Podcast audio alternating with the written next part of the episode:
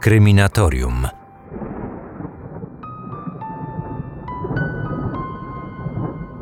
Kilka miesięcy temu w Sądzie Okręgowym w Warszawie zakończył się trwający 5 lat proces w sprawie zabójstwa byłego komendanta głównego policji nadinspektora Marka Papały.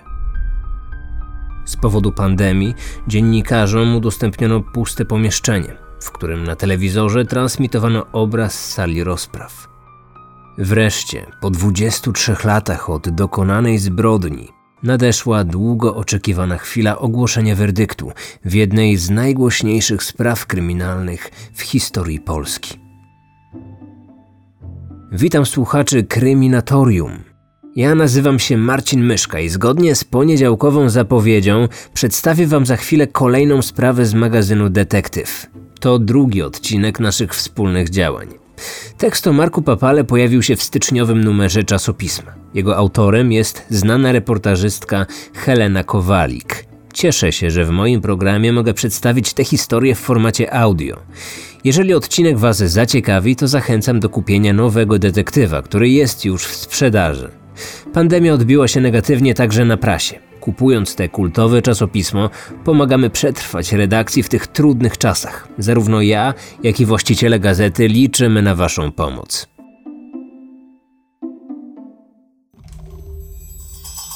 Kryminatorium. Sprawa z magazynu Detektyw. Późnym wieczorem 25 czerwca 1998 roku Marek Papała, od niedawna komendant główny policji, ostatnio nadinspektor, wjeżdża na parking na warszawskim Służewcu. Swoje DU Espero parkuje tyłem. Tego dnia zamierza jeszcze pojechać na dworzec kolejowy po matkę, która zapowiedziała się z wizytą. Pociąg ma ponad godzinne opóźnienie. Przy zamykaniu samochodu nadinspektor odwraca się, bo czuje za plecami czyjąś obecność. W tym momencie, z bliskiej odległości, pada śmiertelny strzał prosto w głowę policjanta. Pocisk utkwił w oparciu fotela kierowcy. Morderca wepchnął ciało do auta i uciekł w kierunku ruchliwej ulicy Puławskiej. Żona papały jest w tym czasie na spacerze z psem. Właśnie dochodzi do swojego bloku, gdy słyszy strzał. Zauważa biegnącego młodego mężczyznę, ale nie widzi jego twarzy. Minęła też parę spacerującą przy parkingu. Dokładnie przyjrzała się partnerowi kobiety. Później, w czasie śledztwa, stwierdzi, że był to Ryszard Bogucki, legenda warszawskiego półświadka, który po oskarżeniu o malwersację przeniósł się na wybrzeże. Prowadził szemrane interesy ze Skotarczakiem, pseudonim Nikoś, gangsterem z Gdańska. Nikoś dorobił się w czasach PRL-u na przemycie aut skradzionych w Niemczech. Ponieważ był informatorem służby bezpieczeństwa, a jego klientami często wysocy funkcjonariusze, bezpieka pomagała mu w przemycie pojazdów. Znano go z niezwykłej brawury. Wiosną 1986 roku wpadł w ręce niemieckiej policji. Wkrótce potajemnie opuścił areszt, gdyż zamienił się ubraniem z bratem, który przyszedł na widzenie. Kiedy w styczniu 1997 roku Marek Papała obejmował fotel komendanta głównego policji w strukturach KDP, funkcjonowała specjalna grupa, która miała rozpracować gang Nikosia. Śledczy współpracowali z policją w Hamburgu. Noc 25 czerwca 1998 roku jest ciepła. Na balkonie w bloku, w którym mieszka papała, pali papierosa pewien Wietnamczyk. Będzie on drugim świadkiem tragicznego zdarzenia. Widziałem, jak do samochodu komendanta zbliżył się mężczyzna. Wyciągnął jakiś przedmiot. Wtedy skojarzyłem to z gaśnicą samochodową. W śledztwie uznano, że prawdopodobnie był to pistolet owinięty folią, aby zatrzymać łusko od naboju. Chwilę później usłyszałem strzał. Niestety nie potrafię opisać twarzy sprawcy. Nie jestem w stanie nawet odtworzyć w pamięci jego sylwetki. Marek Papała do stanowiska komendanta polskiej policji doszedł szczebel po szczeblu. Zaczynał jako zomowiec. Potem w biurze ruchu drogowego stopniowo piął się w górę, aż dotarł do gabinetu dyrektora. Równocześnie studiował. Z nastaniem trzeciej RP uzyskał stopień doktora nauk prawnych. W 1997 roku minister spraw wewnętrznych i administracji Leszek Miller awansował go na komendanta głównego policji. Z tej funkcji Marek Papała został odwołany 29 stycznia 1998 roku, ponieważ miał objąć stanowisko oficera łącznikowego w Brukseli. Wieść o zabójstwie tak ważnego funkcjonariusza roznosi się po Warszawie błyskawicznie. Jeszcze tej samej nocy w miejscu zbrodni pojawiają się nie tylko policjanci i dziennikarze, ale także wielu polityków, głównie z SLD, bo nadinspektor miał zażyłe kontakty towarzyskie z działaczami tej formacji. Wszyscy są podekscytowani. Wchodzą w drogę śledczym, palą papierosy, rzucają niedopałki na ziemię zadeptują ślady. Policjanci znajdują na brukowych kostkach odbicie protektora buta. Niestety nie udało się zabezpieczyć na nim mikrośladów. Nie znaleziono też łuski, a to mogło wskazywać na to, że sprawca zbrodni był zawodowym killerem. Do wytropienia mordercy powołano w komendzie głównej policji specjalną grupę o kryptonimie Generał. Dochodzenie prokuratorskie trwało 3 lata. W 2012 roku zakończyło się procesem sądowym, na którym oskarżonych uniewinniono.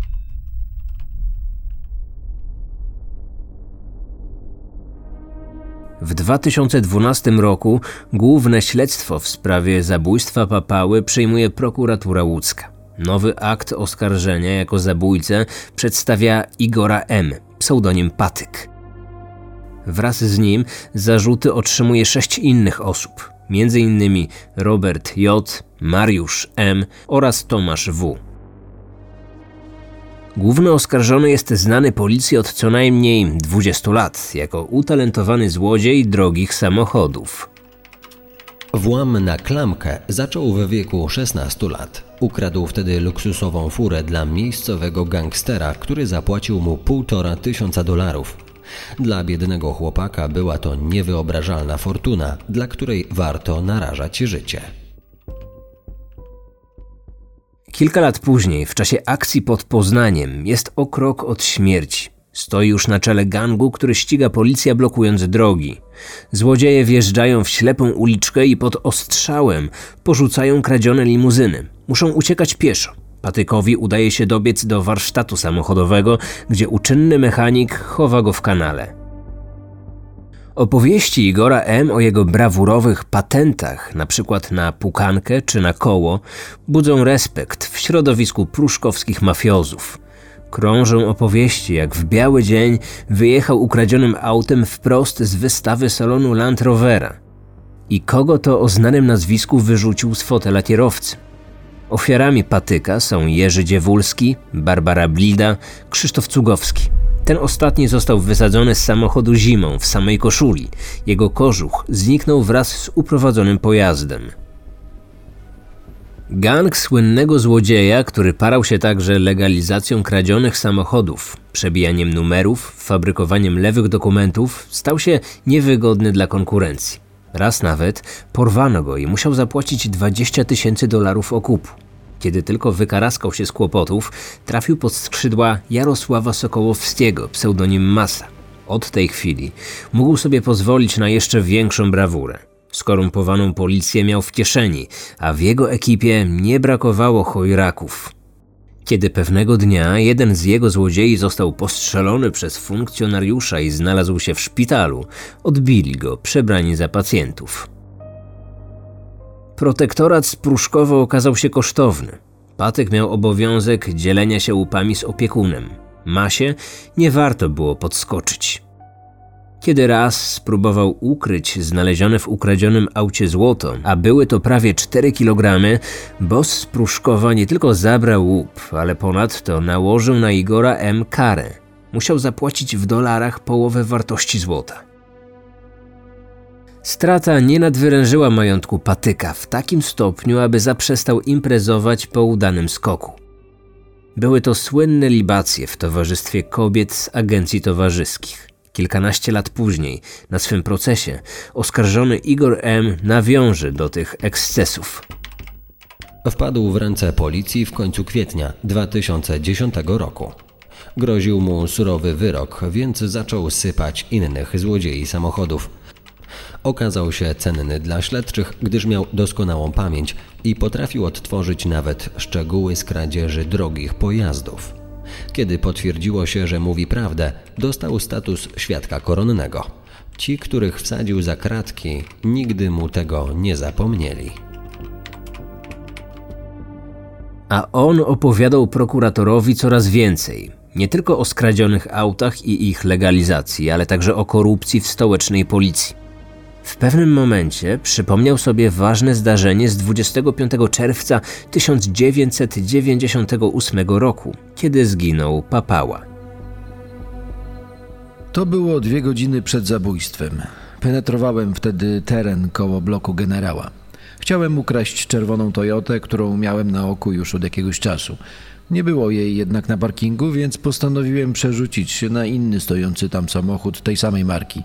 Sytuacja była tym bardziej zachęcająca, bo pojazd stał z otwartymi drzwiami. Kiedy podszedłem bliżej, okazało się, że w środku siedzą znani mi gangsterzy. Wśród nich był Ryszard Bogucki i Siergiej S. Ten drugi był członkiem słynnego klubu płatnych zabójców. Zeznanie Patyka leżakowało w prokuratorskiej teczce ponad rok, a zwerbowany nadal bez oporu wsypał dawnych kumpli.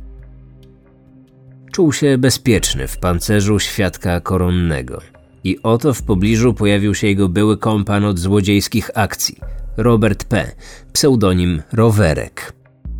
On również miał status świadka koronnego i podobnie jak Patyk, gorliwie współpracował z prokuraturą. Ujawnił 40 kradzieży samochodów z rozbojami. Potem skazano za nie siedmiu członków jego bandy. Wśród nich nieudaną próbę zwinięcia osobowego DU, którym jeździł Papała. Robert P. opowiadał śledczym. Nadinspektor zginął z rąk Igora M. To członkowie gangu Patyka przyjechali pod blok komendanta, aby ukraść samochód. Igor z Mariuszem M. poszli na robotę, a ja wraz z dwoma innymi złodziejami zostaliśmy w samochodzie na czatach. Ponieważ z parkingu zbyt długo nie dochodziły żadne sygnały, trzeba było się rozejrzeć. No i wtedy rozległ się strzał. Po chwili dobiegli do nas Igor i Mariusz, krzycząc spieramy, bo jest przypał. Szybko odjechaliśmy. Patyk trafił do aresztu. Był rok 2012. Finał procesu sądowego to październik 2020 roku. Przenieśmy się zatem do tych wydarzeń. Kryminatorium. Sprawa z magazynu Detektyw. Prokurator łódzki w mowie końcowej przed sądem twierdził, że zeznania Roberta P. zostały poddane wszechstronnej weryfikacji. Sprawdzano akta policyjne, wykonano szereg eksperymentów procesowych. Wszystko potwierdzało, że donosiciel nie konfabulował zemsty na dawnym przyjacielu. Świadek ma skrajnie ubogie słownictwo, nie potrafi się wysłowić, a my nie udostępnialiśmy mu żadnych materiałów przed przesłuchaniem. A dlaczego Patykowi zależało tamtej czerwcowej nocy 1998 roku na ukradzeniu właśnie DU, marki, której chętnie używali wówczas policjanci? Bo jego banda przymierzała się do napadu rabunkowego na tira. Samochód osobowy miał pozorować nieoznakowany radiowóz policyjny. Należało go ukraść z kluczykami po obezwładnieniu kierowcy. Patyk zamierzał pozbyć się właściciela na zawsze – nie miał jednak świadomości, że chodzi o byłego szefa polskiej policji. Patyk łapał się za głowę, słysząc te słowa. W jasny sposób pokazywał swoje niedowierzanie. W internecie pojawiły się komentarze. Słynny świadek koronny Massa w rozmowie z dziennikarzem Onetu opowiadał. Pokażcie mi jeden przypadek, kiedy grupa Patyka napadła na Tira. Przecież oni nie byli od tego.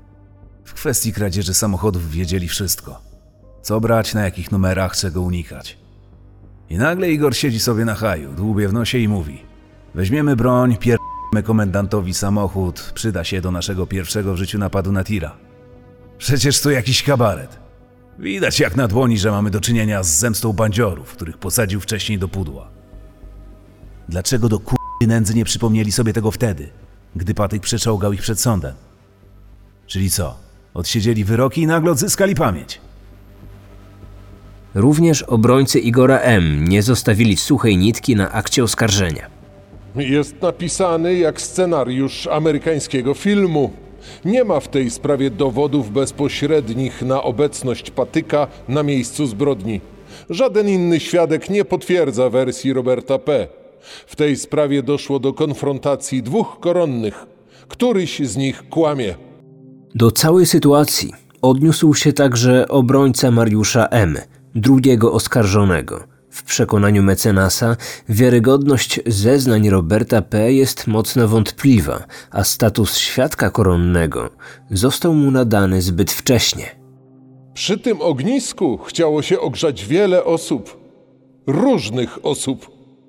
A adwokat Izabela Ławińska zwróciła sądowi uwagę, że świadek koronny, na którego zeznaniach oparte są ustalenia prokuratury, pojawił się w 2010 roku jak Feniks z popiołów. Wcześniej, przez 12 lat, Robert P. nie pamiętał, w jakich okolicznościach został zamordowany komendant główny policji, choć rzekomo był na miejscu zdarzenia i widział, kto jest sprawcą. Natomiast mecenas Dariusz Budzyński twierdził, że była to zawodowa egzekucja. Obrona chciała uniewinnienia patyka. Prokurator domagał się skazania Igora M. na dożywocie, 27 tysięcy złotych grzywny, a także pozbawienie go praw publicznych na 10 lat. Dla pozostałych oskarżonych po 15 lat więzienia. Ostatnie słowo Patyka było wielosłowem. Nie przyznał się do zabójstwa. Twierdził, że jest ofiarą mściwego Roberta P., który nie darował mu, że współpracując z prokuratorem wydał członków swojej bandy – Masa odniósł się także do sprawcy jego oskarżenia, którego przedstawił w jak najgorszym świetle. On nigdy nie powinien zostać świadkiem koronnym, gdyż nie potrafił samodzielnie myśleć. Powtarza w swoich zeznaniach to, co mu powiedzieli śledczy. Patyk próbował się bronić. Zastanawiające jest, że rowerek opowiada, jak byłem ubrany w dniu zabójstwa papały, a nie pamięta, że mam na ciele tatuaże. A bywaliśmy razem na basenie w hotelu Gołębiewski, w agencjach towarzyskich. Widywał mnie całego nago. Polemizował z twierdzeniem prokuratury, że w 1998 roku policja nagminnie jeździła samochodami marki DU. Taki wóz mógł mieć główny komendant. Szeregowi funkcjonariusze siedzieli za kierownicą Poloneza. Nagle się okazuje, że ja jestem pod domem pana Papały. Uparłem się na konkretny samochód i co najlepsze, nie potrafiłem go ukraść. Musiałem użyć broni, zabić człowieka. I przeszedłem nad tym do porządku dziennego, by w następnym tygodniu ukraść Mercedesa, Mitsubishi i coś jeszcze. To wszystko są takie kłamstwa, że jak czytam, ręce mi opadają. A ten Opel, którego ukradłem po wyjściu z aresztu, stał na parkingu. Czy ktoś zginął? Nie. Właściciel poszedł na piechotę. Napady z bronią w ręku to nie była moja bajka. Patyk prosił sąd o uniewinnienie. Pozostali oskarżeni wskazywali, że w tej sprawie są takie przetasowania i grupy interesów, że nie ma osób, które by wyjaśniły ją do końca. Przytaczali słowa wdowy po generale. Miała nazwać toczący się proces maskaradą, w której nigdy w życiu nie weźmie udziału. Łódzcy prokuratorzy twierdzili, że śledztwo było prowadzone najstaranniej jak to tylko możliwe. Ale z Warszawy przyjęli akta niewiarygodne, czego najlepszym dowodem jest to, że w pierwszym procesie oskarżeni o morderstwo generała gangsterzy Andrzej Z, pseudonim Słowik i Ryszard Bogucki zostali w sądzie uniewinnieni. Już wtedy przewijało się nazwisko Igora M., ale tego nie zweryfikowano. Trzeba zatem zajrzeć do tamtych akt śledczych. Następnego dnia po zabójstwie papały policja odtworzyła ostatnie godziny jego życia. Wieczorem odwiedził emerytowanego generała brygady MSW Józefa Sasina, który właśnie obchodził imieniny. W czasach PRL-u Sasin zajmował się ochroną kontrwywiadowczą przemysłu. W trzeciej RP reprezentował interesy multimilionera Edwarda M. z Chicago. Aktach prokuratorskich nazwisko amerykańskiego biznesmena przewijało się od samego początku. W latach 70. przyjeżdżał do Polski w celach handlowych. Firma, którą reprezentował w USA, współpracowała z polskimi producentami leków. Po transformacji ustrojowej Edward M. lobował na rzecz zakupu przez Polskę myśliwców F-16. Przez jego ręce jako pośrednika przechodziły pieniądze w aferze FOZ. Przestępstwo związane z Funduszem Obsługi Zadłużenia Zagranicznego polegało na tym, że w drugiej połowie lat 80. grupa oficerów wywiadu wojskowego skupowała polski dług zagraniczny po zaniżonych cenach. W rzeczywistości chodziło o to, aby wyprowadzić z Polski ogromne pieniądze, ulokować je za granicą, a następnie przemycić do Polski, aby kupić państwowe przedsiębiorstwo skazane na likwidację. Nabywcami mieli być ludzie z tajnych służb. Edward M. wykorzystał tę ścieżkę. Kupił od państwa część udziałów w upadającej spółce spożywczej. Po sprywatyzowaniu firma zajmowała się m.in. handlem zbożem, Edward M. sprowadził do Ameryki przez Polskę miliony ton taniego ziarna, kupowanego w Uzbekistanie i Kazachstanie. Nie zapłacił cła, bo rzekomo przez niedopatrzenie na kilka dni zniesiono je na wschodniej granicy. Z tym importem miał związek mieszkający w Austrii Jeremiasz Barański, pseudonim Baranina, który w 1991 roku definitywnie opuścił Polskę, wyjeżdżając do Wiednia. Barański był agentem służb niemieckich, brytyjskich i austriackich. Za granicą dorobił się na przemycie kokainy. Narkotyki dostarczał również gangsterom Pruszkowa. 25 czerwca 1998 roku Edward M. przebywał w Polsce na imieninach swojego pełnomocnika Sasina. Rozmawiał z Markiem Papałą. Musieli ustalić szczegóły wyjazdu byłego komendanta za ocean, gdzie zamierzał podszkolić się w angielskim. Znajomość tego języka była mu niezbędna na nowym stanowisku w Brukseli. Papała nie zabawił długo na przyjęciu. Chciał odebrać z dworca centralnego matkę, która przyjeżdżała z wizytą. Również Edward M. nie zasiedział się na imieninach. Wyszedł pół godziny po komendancie. W tym czasie były komendant już nie żył. W postępowaniu prokuratorskim brano pod uwagę różne motywy zabójstwa. A może komendant miał wrogów wśród podwładnych? Naraził się psychicznie choremu? Jakieś nieporozumienia małżeńskie? W trumnie papały podobno zamontowano aparaturę podsłuchową, licząc na to, że czuwająca w samotności nad ciałem zmarłego wdowa zdradzi w emocjach jakiś sekret. Po długich i żmudnych analizach przyjęto aż 11 wersji śledczych. Zabójstwo na zlecenie świata przestępczego albo mające coś wspólnego z jakimś śledztwem w policji, ewentualnie jako następstwo komplikacji w życiu prywatnym komendanta. Konkretnie było podejrzenie o zabójstwo na zlecenie Małgorzaty Papały. Może chciała ułożyć sobie życie z kimś innym. Ta ostatnia wersja w żadnej mierze się nie potwierdziła. W toku śledztwa eliminowano różne fałszywe tropy. Najbardziej absurdalny był taki, że były szef polskiej policji został zastrzelony przez Putina z broni satelitarnej na zlecenie siedmiu najbogatszych na świecie Żydów kierowanych przez Wojtyłę. Spekulacje upadały jedna po drugiej. Ostatecznie skupiono się na jednej wersji. Zabójstwo na zlecenie jednostki albo grupy prowadzącej nielegalne interesy. Papała z racji swej funkcji mógł być na tropie przestępców. Brano pod uwagę międzynarodowy przemyt narkotyków, w co byli zamieszani współpracujący z Edwardem M. gangsterzy, Baranina oraz Słowik. Albo inne ciemne interesy, w których maczali palce PRL-owscy prominenci, zamieszani w takie afery jak FOZ czy Art B.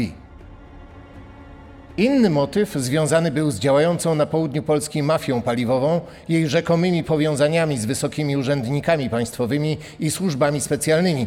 Podobno komendant Papała informował o tym ówczesnego szefa Policji Śląskiej. Podczas rewizji w domu tego generała, aresztowanego właśnie za korupcję w aferze paliwowej, ABW znalazła notatki gospodarza na ten temat.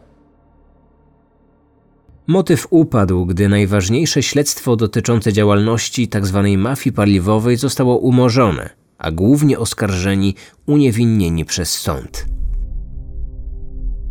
Do prokuratora prowadzącego śledztwo w sprawie tragedii z 25 czerwca 1998 roku dotarła notatka od funkcjonariusza służby więziennej.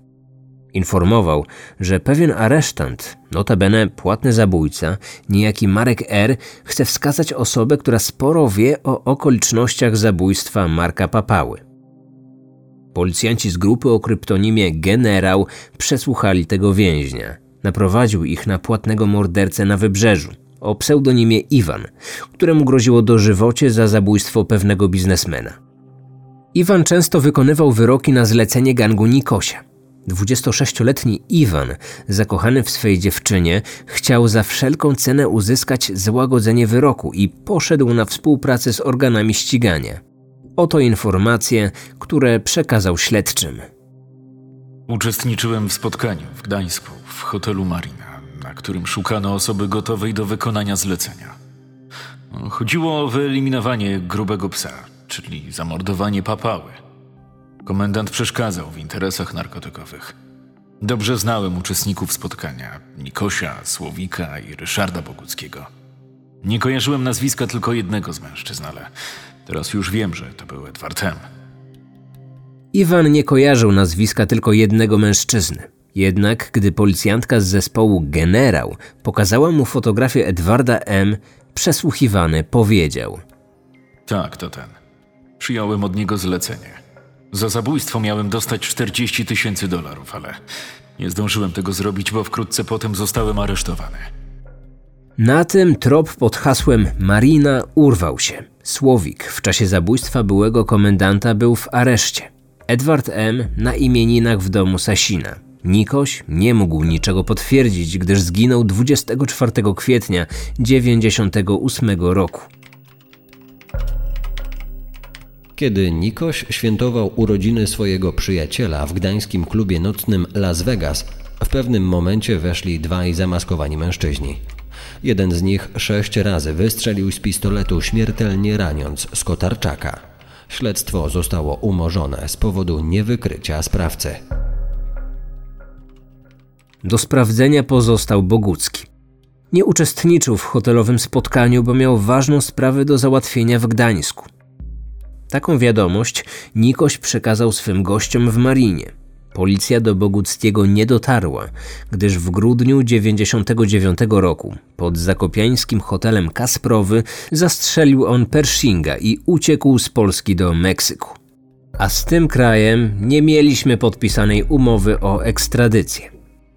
Dopiero po latach udało się sprowadzić Boguckiego do Polski. W 2007 roku został skazany za zabicie Pershinga na 25 lat. W lutym 2002 roku w Gdańsku zatrzymano Edwarda M. pod zarzutem zlecenia zabójstwa papały. Podejrzanego miał rozpoznać na tak zwanym okazaniu Iwan. Stały tam też trzy przypadkowe osoby. Iwan nie miał wątpliwości. Za każdym razem wskazywał na biznesmena z Chicago. Ale potem okazało się, że Edward M. był w czerwonej bluzie. Pozostałe osoby miały na sobie ciemne kurtki. Prokurator krajowy nakazał zwolnienie podejrzanego. Jeszcze tego samego dnia Edward M. wsiadł do samolotu lecącego do Stanów Zjednoczonych. Iwan wkrótce zmarł w areszcie wskutek zatoru tętnicy płucnej. Po cichu mówiono, że ktoś pomógł mu popełnić samobójstwo. Kontrowersję wzbudzała także śmierć Baraniny, który został aresztowany przez austriacką policję pod zarzutem zlecania zabójstw i dowodzenia zbrojną grupą przestępczą. On też został znaleziony martwy w celi. Jedni śledczy w ekipie generału uważali, że mimo tymczasowego niepowodzenia należy zrobić wszystko, aby aresztować Edwarda M. Inni nie wierzyli jednak, aby mógł mieć związek z zabójstwem. Wynajęty przez M zabójca nie mógł czekać na papałę przed jego domem, bo biznesmen wiedział, że generał pojawi się tam z matką. Nie wiedział natomiast o spóźnieniu pociągu i decyzji komendanta, że zamiast na dworcu poczeka w domu. Racje tych pierwszych zwyciężyły i rok później ścigany międzynarodowym listem gończym biznesmen został zakuty w kajdanki we własnym domu w Chicago. Postępowanie przygotowawcze stanęło w martwym punkcie. W 2010 roku na ławę oskarżonych trafili tylko Andrzej Z, pseudonim Słowik i Ryszard Bogucki. Obaj z zarzutami nakłaniania dwóch różnych osób gangstera Zbigniewa D. i Iwana do zastrzelenia byłego szefa policji. Bogucki został przyprowadzony z celi, gdzie odsiadywał wyrok za współudział w zabójstwie Pershinga. W lipcu 2013 roku Sąd Okręgowy w Warszawie uniewinnił Ryszarda Boguckiego i Andrzeja Z. pseudonim Słowik. Wyrok skazujący byłby fasadą sprawiedliwości, bowiem dowody są kruchymi, rozrzuconymi ogniwami, które tylko w swoim przekonaniu prokurator zestawił w mocny łańcuch. Prokuratury warszawska i od 2009 roku również łódzka, której przekazano dalsze śledztwo, po 11 latach prowadzenia sprawy nie wypracowały jednolitego stanowiska i sąd został postawiony w niewygodnej sytuacji. Prokuratorzy nie złożyli apelacji. Tymczasem w Łodzi nadal trwały czynności śledcze. Przyłomowym był dzień, kiedy do organów ścigania dotarła notatka, że zeznanie chce złożyć Robert P., złodziej samochodowy, kolega Igora M. W czasie przesłuchania padło wyznanie. Tamtego wieczoru zobaczyłem na parkingu, jak Igor biegnie. Potem krzyknął do mnie, kurwa, zabiłem człowieka. Prokurator uznał, że zabójcą był Patyk, a jego wspólnikami Mariusz M. i Tomasz W. i zażądał dla głównego sprawcy dożywocie. W tej sytuacji adwokaci Słowika i Boguckiego wystąpili o uniewinnienie swych klientów, twierdząc, że nie można nikogo skazać za zlecenie zabójstwa, skoro prokuratura oficjalnie twierdzi, że nic takiego nie miało miejsca. Gang Patyka działał na własny rachunek. W październiku 2020 roku, 22 lata od popełnienia zbrodni, w Sądzie Okręgowym w Warszawie zakończył się trwający 5 lat proces w sprawie zabójstwa nadinspektora Marka Papały. Z powodu pandemii dziennikarzom udostępniono puste pomieszczenie, w którym na telewizorze transmitowano obraz sali rozpraw. Zapadł długo wyczekiwany wyrok. Uznaje się Igora M. za niewinnego wszystkich postawionych mu zarzutów, w tym zabójstwa byłego szefa policji Marka Papały. Pozostałych sześciu oskarżonych również sąd uniewinnił bądź zdecydował o umorzeniu postępowania. Część czynów zarzucanych oskarżonym przedawniła się już przed postawieniem im zarzutów. Mamy po wielu latach pewność, że to nie oskarżeni usiłowali ukraść DU Espero i przy tej okazji nie Igor M. zastrzelił Marka Papałę. Kwestia wcześniejszego używania broni przez oskarżonego nie utrzymała się procesowo. Nie jest bowiem przyjęte, patrząc na doświadczenie życiowe, że złodziej kradnąc samochód i chcąc jedynie postraszyć pokrzywdzonego bronią, może tak niefortunnie jej użyć, że go zabija. Zdaniem sądu, zeznanie głównego świadka oskarżenia, Roberta P., byłego członka grupy, zawierały niekonsekwencje. Ta wersja jest sprzeczna z dowodami uzyskanymi tuż po czynie od świadków z miejsca zbrodni. Nie stwierdzono też żadnych oznak walki o ten samochód, jakiejkolwiek rozmowy dotyczącej kradzieży, na przykład oddaj kluczyki. Wyrok nie jest prawomocny. Kryminatorium. Sprawa z magazynu Detektyw.